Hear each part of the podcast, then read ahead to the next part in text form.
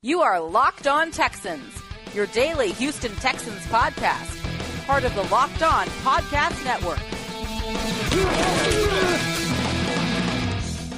To preview Saturday's game, as is our tradition, we look at the matchup between the Texans and Jets in a locked on crossover going behind enemy lines. I'm Robert Land from Locked On Texans, along with my co host Brian Patterson. And we're joined by Locked On Jets, Jets host John B. How's it going, brother? I'm doing well. How are you guys? Yeah, doing pretty good. We were doing good until about two months, uh, until about uh, a few days ago, because we had a, we had that great two month stretch, and I guess our it's been a role reversal, huh? Yeah, no, we on the Jets side we went two months without a win, so we we got one on Sunday. So yeah, it's it was two months of misery followed by you know one glorious Sunday of victory. yeah, I, I, know what that's like. Yeah, just look back to 2017 and you know, we we we, we know how that, that goes. So, uh, congrats to y'all for the win, but uh, we need this one Sunday. well, Saturday. Saturday game. Hey, l- let me ask you this, John, just to start off with. Uh, Mark Gastineau, how's he been doing this year? Joe Klecko. Oh, never mind, never mind. It's it, that that's old age sinking. See, this is the Jets that I grew up on. But uh, tell me a little bit about Sam Darnold. What what have you seen from him this year? You know, wh- where are you guys and where are the fa- where's the fans on him? I guess at this point, do they feel like Sam Darnold has the potential that you're looking for in a franchise quarterback down the road, or you know, was that early burst that you saw just did it, seem a little bit fake after uh, you've seen a little bit more of him as the season's progressed? Well, I think it depends on the week for a lot of fans. Uh, you know, some fans, I, I, think it depends on his performance that particular week. But I think overall, and partially because they're coming off of Darnold's first game winning drive, his first comeback win. I think the fans base is very optimistic on him. Um, you've seen some ups, you've seen some downs, but I mean, there have been some some genuinely really impressive moments for a rookie. I mean, there was the, the game tying touchdown pass he threw the second half last week was just a, a, like a schoolyard football play. It's unbelievable. It was flushed right, then runs back to his left. It was something it was something like he ran like 47 yards in the backfield to keep that play alive and uh, hit Robbie Anderson for a touchdown. And then the game winning drive, he just threw a phenomenal pass to set up the score to get uh, the Jets to the eight yard line where uh, the Bills corner who was playing uh, Anderson, again, Anderson was the receiver. The Bills corner was essentially bailing on him. He, they were taking away the deep ball. Anderson wasn't really open. He somehow found a way to drop the ball in the bucket. So you, you see genuinely promising moments there have been some some bad moments as well. He is even for a rookie, he's still pretty young. He's still you know he's he's going to work through some moments where he looks really bad as a rookie. Uh, but I think there there are moments of promise. The Jets did not do him a lot of favors with the scheme they put around him. They did not do a lot, him a lot of favors with the surroundings in terms of the offensive line, in terms of the skill players. So I think all things considered, people are pretty happy with where he is right now. It hasn't been totally clean. There have been some really rough moments of bad games, but I think overall people are excited about where he's going to end up. So let me ask you this, guys. Uh, on the flip side, you guys have a second year quarterback in Deshaun Watson. What are the views from the Titans' perspective on him? I'm sorry, the, the uh, please forgive me, the Texans' perspective on him. Oh, blasphemy. Blasphemy, the Titans. We hate those guys. I think with Deshaun Watson, what, what we're seeing this year, it was a slow go for him at the very beginning because, you know, he was coming off the ACL injury. He obviously could tell that he had a lot of rust to uh, knock off. But during this win streak, he's getting stronger and stronger and more confident uh, out there on the field. Uh, the biggest thing with him was, and even back then, was the decisions that he was making. He's still addicted to making the big play. He always wants to go out there and make the big play, and sometimes at the cost of you know the team making any progress of getting a first down or making a productive drive. Period. Um, you saw a lot of that last week with the sacks that he was taking, and he didn't need to take those sacks. Holding on to the ball too long. Um, I think honestly, he just needs to to take the time he needs. If there's nothing there, throw the ball away. Or if he has to go out and run, I understand that. We don't have a superior offensive line. He can just run it uh, out of bounds because you obviously heard the story, John, about Deshaun having to go the first Jacksonville game, you know, on the road. He had to take a bus because he was banged up so bad. His lungs were bruised that bad. They were worried about him flying, you know, having to be able to breathe in a high pressure environment in a pressurized tube at 40,000 feet. So um, the, that, that's a situation there. I don't want that to happen again. And so that's the situation there with Deshaun. But his numbers, you know, are, are right where I would expect him to be. His completion percentage is a little bit higher than what I expected. He's in the high 60s. So, uh, what more can you ask for? Because, uh, quite frankly, uh, if there's no Deshaun Watson, there's no Houston Texans season. So, I, am very pleased that you know the Texans are very much in the conversation, uh, but with just about anything AFC. Yeah, John, I think the thing that you know for all the Jets listeners that you got to know about Deshaun right now is what happened early in the season. He was making a lot of bad decisions with the football. They would get down into the red zone or they would get inside the 50 yard line. And he might decide, oh, I'm going to throw one up for grabs into the end zone. And he got some passes intercepted in the end zone. Uh, just a lot of turnovers really early in the season when they had that 0 3 start. But since then, you know, this is the Deshaun's issue is he's got to figure out a way to get rid of the ball quickly without throwing an interception when he doesn't see something. He tends to hold the ball uh, too long, like Brian said, and you know that that's that's where you know you're going to get sacked or you're going to take the minus yards, and it's just better that he just not take the hit period, and that the team doesn't take negative yards. So, I mean, I don't know how similar that is to Sam Darnold at this point, but you know that's where we are with Deshaun. With Darnold, it's not necessarily as much that he's taking a lot of hits, but he similarly needs to know when to give up on a play. You know, he threw a bad interception last week. It was really kind of a rookie mistake where he was pressured. He was running toward the sideline, and instead of throwing the ball away where nothing was there, he throws the ball across his body back to the middle of the field. And it was just an easy interception for Buffalo. So I think he has similar moments. I think his issues maybe are not as much taking hits where he shouldn't as as they are just knowing when you have to give up give up on a play. Right, and uh, you know your guy is going through his first full season, and it's sometimes hard for Texans fans to remember that you know because Deshaun only played six games last year, he just ended his first full season a few games ago, so it's a little bit different in, in that way as well. Well, you guys, this episode is sponsored by Action Heat. Action Heat makes the world's best battery heated clothing. Heat on demand at the touch of a button. Control your environment with Action Heat. Action Heat clothing is engineered to safely and efficiently deliver heat via heating panels similar to a heated car seat. They can reach temperatures of, of up to 135 degrees and are powered by rechargeable 5 volt lithium ion batteries that last up to 12 hours on each charge. Action Heat batteries can also be used to recharge your phone or any other gadget while you're wearing them. Perfect for any friend or family on your holiday gift list Great for anyone who works outdoors, skiers, snowboarders, or anybody who loves the outdoors or hates being cold. Action Heat clothing provides toasty warmth and comfort for your whole body, including heated jackets, socks, gloves, hats, and even undergarments like heated base layer shirts and long johns. You can stay warm and cozy from head to toe with Action Heat. Action Heat's available in men's and women's and has great new styles and models just released for the winter season. Make winter activities more enjoyable with a blast of warmth. Action Heat is the perfect solution to keep you toasty and warm, even in the most frigid of winter weather. And best of all, we've got a special deal for our listeners to save 20% off your entire order. Just go to actionheat.com slash locked on to check out everything Action Heat, Action Heat has to offer. That's the actionheat.com slash locked on, or use promo code locked on at checkout to save 20%. Stay toasty warm while you enjoy your, your act, outdoor activities this winter with Action Heat. And we thank them for sponsoring this podcast. All right, John, I, I want to ask you about your head coach because, you know, he's in his fourth year now. I, am just curious where you get, is, is he going to be around next year? Where, where, where is uh, Jets Nation on Todd Bowles right now? Well, you know, I told you, I think a lot of people are positive on Sam Darnold. I think part of that equation is that a lot of the struggles that Darnold's had, people are blaming that at the feet of the coaching staff, which I think is not totally unfair. I think that Bowles has not really developed as a. I think he was a very good defensive coordinator during his time in Arizona. He's not really developed into a quality head coach. I think there are a lot of issues when we talk about game management. Makes a number of errors in game decisions, but I think the biggest problem Bowles has had has been on the offensive side of the ball. Of course, he has the defensive background He's on his third offensive coordinator in four years as a head coach. And he ran out of guy John Morton, who, you know, the offense did not look that great statistically last year, but I think they beat expectations a year ago with John Morton. It sounds like there were some personality uh, issues.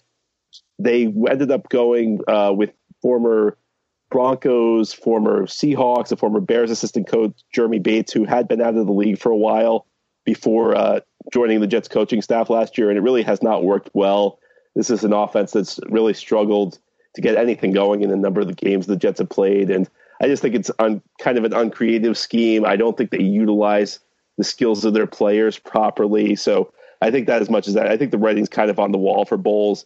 This was a year I think Bowles could survive not making the playoffs. I don't think he can survive the way the offense looks because I think ultimately the Jets are focused on developing this quarterback. And after this year, I think it's tough for the Jets. I think it's tough for the people running this team to, have confidence that Bowles is the right guy to develop Sam Darnold. Yeah, it just feels like when you talk about you know the guys that he's got in place, or um, you know we, we look at what's going on with Bill O'Brien, and, and and he got Romeo in as a defensive coordinator. But to me, you know, when you look at things, and I don't know what you guys think, but when you when you look at the head coaches around the NFL, you're considered a great coach one of two reasons. Either you're fantastic on one side of the ball, like genius level on one side of the ball, uh, and then the other thing that you you've got is you're great at finding a couple of geniuses on on either side of the ball, uh, offensive and defensive coordinator. But you know, if you can't find that guy and you can't handle handle it yourself and handle the rest of the team, then I think that's where a lot of these uh, head coaches lose their job. You know, Bill O'Brien, uh, he he's hanging on because he's had Romeo Crennel for the last few years. But, you know, I don't think he's considered in that upper class because I don't think he's a particularly genius at either side. You know, a lot of people think he's a really good offensive coordinator. In Houston, it's it's debatable. We're still not sure if he's a great offensive coordinator. Um, I don't think he's as bad as sometimes people think. Uh, uh, you know, but I do believe that uh, you know he's just never going to go up to that next level until he gets better at, at hiring either an offensive coordinator, and then he's going to have to hire a defensive coordinator pretty soon too, because Romeo's getting old and, and he's probably going to retire in the next couple of years.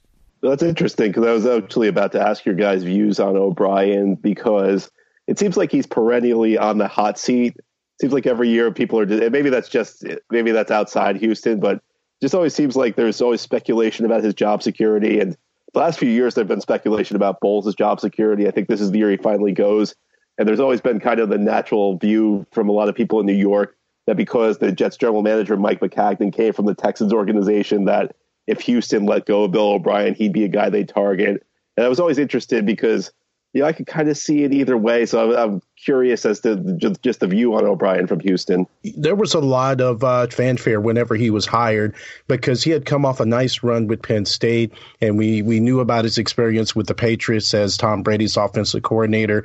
So uh, there was a lot to be uh, desired about bringing him in. I know I was excited whenever he came in, but as the years have gone through, we've noticed you know some of his weaknesses, you know, with this team. You know, game management, time, clock management, and his continuous thirst for, for power. Um, I really do think it's a detriment to you know his ability to be a head coach. He should have an offensive coordinator because I think he can be a really good game manager if someone else is looking under the hood uh, with this offense. I can make the case that because he now has a quarterback that is, you know, going to be toward the elite level as he progresses through his career. That's going to enhance Bill O'Brien's uh, career. But never did I think that Bill O'Brien would be fired. He just signed the extension for four years. We've got Bill O'Brien for the next five years. So I didn't think that he would be fired or anything like that. But luckily, this nine, uh, nine game win streak that just came past has put those particular, uh, you know, theories or, um, you know, uh, predications or whatever you want to call them to rest. Yeah. Brian's of the belief that if he had an offensive coordinator, he'd be a better game manager. We we don't know though. I mean, we're just he's guessing. I'd love to see. Yeah, I, I, don't. I just don't know. I mean, that that's that's the big question. Uh, let me let me ask you. Just get, let's get to the game uh, for a little bit, uh, John. I, here's the deal with the Texans. They need to get out to leads. Uh, when they've got a lead, they're a great front running team. Uh, they are something like 30 and 1 or something ridiculous when they have a lead at halftime under Bill O'Brien. And this team has become a run first team. You know, when they're running the ball, they're a great team. But if if they're not, then it, it's trouble because uh, Deshaun Watson isn't quite in that category category of quarterback that can uh, throw the ball a ton of times a game. They were throwing the ball a bunch early in the season, and you saw what happened, and then they sort of backed off of it a little bit. Uh, are the Jets the type of team that, that if the Texans fell behind, do you, do you think the Jets are a team that could take advantage of that? I'll tell you this much. I think the Jets want to play this game from ahead. And I think, you know, just looking at the roster the Texans have, I'm not surprised that they're, they're a good team playing from ahead just because some of the names that they have from pass rushers are, are pretty scary. And the Jets do not really have a great offensive line line this year. So I think the Jets need to play from ahead. I, I, I would be. I think I struggle to see a scenario where the Jets fall behind in this game and uh, are able to take it, uh, are able to come back and win just because of. I, I really don't like the matchup up front of this te- Texans defensive front against this Jets um, offensive line. You, you, know, we'll see what happens. Uh, the Jets are such an erratic football team, and I, I there are some games where the the Jets have struggled to put together 60 full minutes. There are some games this year where they've gotten off to a great start and then struggled in the second half. The other teams made adjustments. And there have been games where it's been vice versa, where they've gotten off to a terrible start and then the second half they play a little bit better. So, you know, I wouldn't be shocked to see the Jets go out and play well at home, maybe take advantage of that. It's just they're they're an inconsistent team. The only thing that they and when I say inconsistent, they're a team that can't consistently put together sixty quality minutes. I think there's one matchup you're you're going to want to watch early in this game, and I want to get to that in just a second. But just remind all our listeners that if you love the podcast, tell your followers and friends, uh, let them know they can find us on Spotify, the Google Podcast app, iTunes. We're coming to Pandora very soon as well. You can also support us by sharing our show li- show links on Facebook, Twitter, Instagram. Maybe write a nice review for us on iTunes. Uh, we can't do this without your support, so please do all that.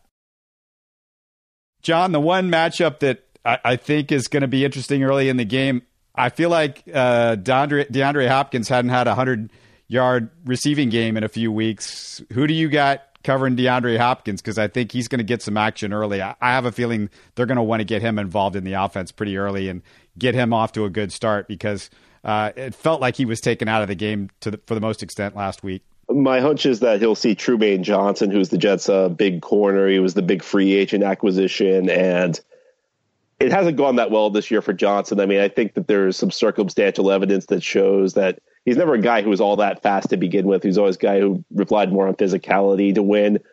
I think there's some evidence that his speed is gone. It may be a tough matchup for him. The one thing I will say for Johnson is that after his, he got off to a really rough start this season, his play has started to steady the last few weeks. He he played his best game of the year against Buffalo. He uh, had a pair of interceptions and was played pretty pretty effectively in coverage.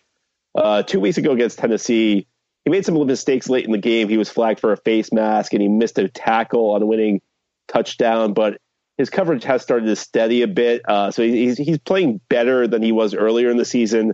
Still, I think this could be a tough matchup for him. Let's backpedal to Sam Darnold a bit.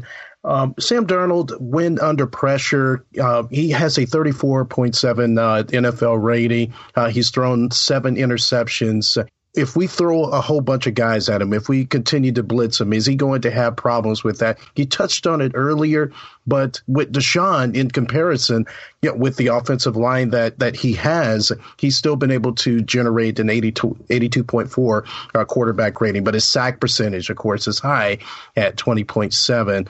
So Darnold, when under pressure, that is, I know that's something he needs to work on. Is that reflective of what you're seeing out on the field? Or are you seeing something different? Every now and then you see kind of an eye popping play that shows you what he can be at some point. But yeah, I mean, I think at this point he is pretty erratic under pressure. I think if you you can rattle him, you can force mistakes from him. You know, he's going to make rookie mistakes when you know he's he's under duress. And like I said, last week he, he did have a pretty spectacular, a couple spectacular plays under pressure. So I think over time, you know, a year or two from now, those numbers will probably improve. But I think at this point, he's a guy who's mistake prone. So I, I think that that certainly is the type of thing uh, that that could cause problems for the Jets. Now, uh, let me ask you guys this. Uh, I know I watched the, te- the Texans a lot early in the season. I noticed that the offensive line was an issue. Have things stabilized at all up front? Yeah, they definitely have. The early in the season, you, you had a couple of things going on. First of all, it was a whole new offensive line that they basically brought in this year,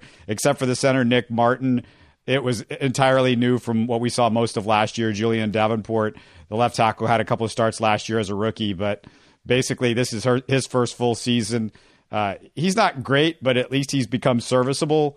Um, then you got the guards are uh, brand new. The right tackle was brand new, but then he got hurt the first week, and then they brought in a guy that they weren't even expecting to even be on the roster this year, and Kendall Lamm, who's done a surprisingly good job. So yeah, it has stabilized quite a bit.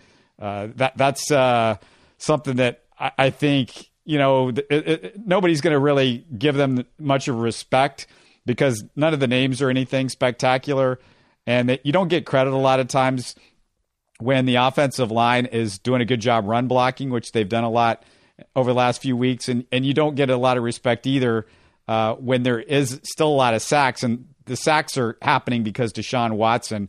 For you know all the people that are listening on the Jet side, Deshaun likes to hold on to the ball uh, so long and put so much pressure on that offensive line, you're going to see, you know, he's going to wait and wait and wait and wait and wait.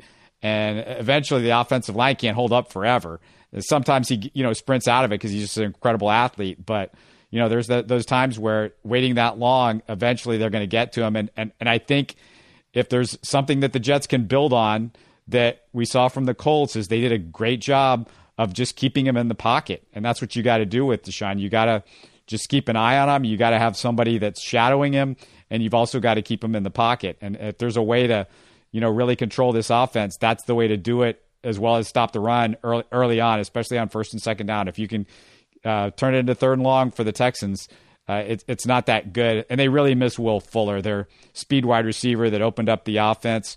We're going to see if their slot receiver that's really helped when he's played, but he's had hamstrings off and on all year. Keke Coutee, who they got in the fourth round, uh, if he plays, he's a difference maker in this offense. So that's something if if you're with the Jets and you're want, wanting to watch something before the game, look to see if he's activated or not. Yeah, just want to dovetail on what Rob said, and uh, you know all of that you know your your, your opinion. Uh, I, I, totally understand where you're coming from. I did see Kendall Lamm making this roster because Seantrel Henderson, with his health, I just knew that this was bound to happen. I didn't expect it to be through the first couple of snaps, but that was the situation there. So Kendall Lamm is filled in admirably.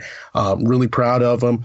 I do see the Texans because the offensive line is a work in progress. I do see them investing in a tackle in the first or second round. They've got to go early and go on and, and invest in a tackle in the draft this year because uh, the the guys that we have right now, Kendall Lamm is not a long term solution. You want to develop Julie'n Davenport a little bit longer, uh, but but you got to go on and, and, work on getting a tackle early. Let's uh, close it out a little bit, John, because uh, I want to find out how the Jets win this one. Give me, I guess, their game plan if they're going to win this game. Like, what what's the scenario? They, they want to be able to run the ball effectively. Uh, that's been the struggle this year. Um, I think that it, they've been very inconsistent run blocking. I think the games where they've been most successful, though, they've been able to establish the run, keep Darnold in reasonable third down situations, not get behind schedule on offense, kind of limit what he has to do, try and try and simplify the job for him. And then on the defensive side of the ball, the blitzes have to get home. They're a very aggressive defense. They like to attack. They like to play a lot of man coverage. On defense, you know, again, it's been very hit or miss this year. Uh, if the blitzes get home and they can contain Deshaun Watson, now last week, the one the one thing that worries me is against the mobile quarterback like Deshaun last week against Josh Allen, especially in the first half, sometimes guys were not staying in their lane. They were flying too far upfield. So I don't think this team can play from behind. As I said, I think that this is a tough matchup with the pass rushers the Texans have if they become one dimensional on offense. So I think they they have to get off to a good start. So that's kind of the path I see for the Jets to potentially win this game. Yeah, if the te- if the Jets are needing to get the run going, I mean that's that's the danger. I mean, if if you're a team you know, you're a team that's got a good quarterback and, and you've got some uh, threat there, then I see a possibility. But the, the Texans really have done a nice job of shutting down the run this year, except for maybe Saquon Barkley, who you know he's exceptional. But I would say that that's not going to happen. So I feel like there's going to be there's going to have to be some weird stuff for the Jets to win this game. Yeah, well, I'll, I'll say this. I think look, the Jets had a nice win last week, but I think if you're thinking with your head from the Jets' perspective, the Texans are probably going to win this game. All right, brother. I mean, it's it's been fun. Looking forward to it. It's, it's going to be a Saturday game, so I guess everybody's going to be watching. Uh, Deshaun under the lights has usually been pretty good, so that's that's not a good sign for the Jets either. He loves the lights, as most people know. They've watched him play Alabama and national championship games and stuff like that. He he does well under the lights. I'll tell you, I really loved watching him in college. He was, he's one of those guys that, like, even even as he went into the pros, I kind of rooted for him. I won't be rooting for him this week, but he's just such a likable guy. You know, I saw the stuff he did for the hurricane victims last year. Just a really easy guy to root for. You know, the, you have certain players you, you come into the league and you, you, keep following them, and for me, he's always been one of them. Well, this has been a Locked On crossover. It's uh, Locked On Jets and Locked On Texans. Hope you guys enjoyed it. We are the number one daily sports podcast network. Uh, we'll talk to you again tomorrow. You are Locked On Texans your daily Houston Texans podcast, part of the Locked On Podcast Network. Your team every day.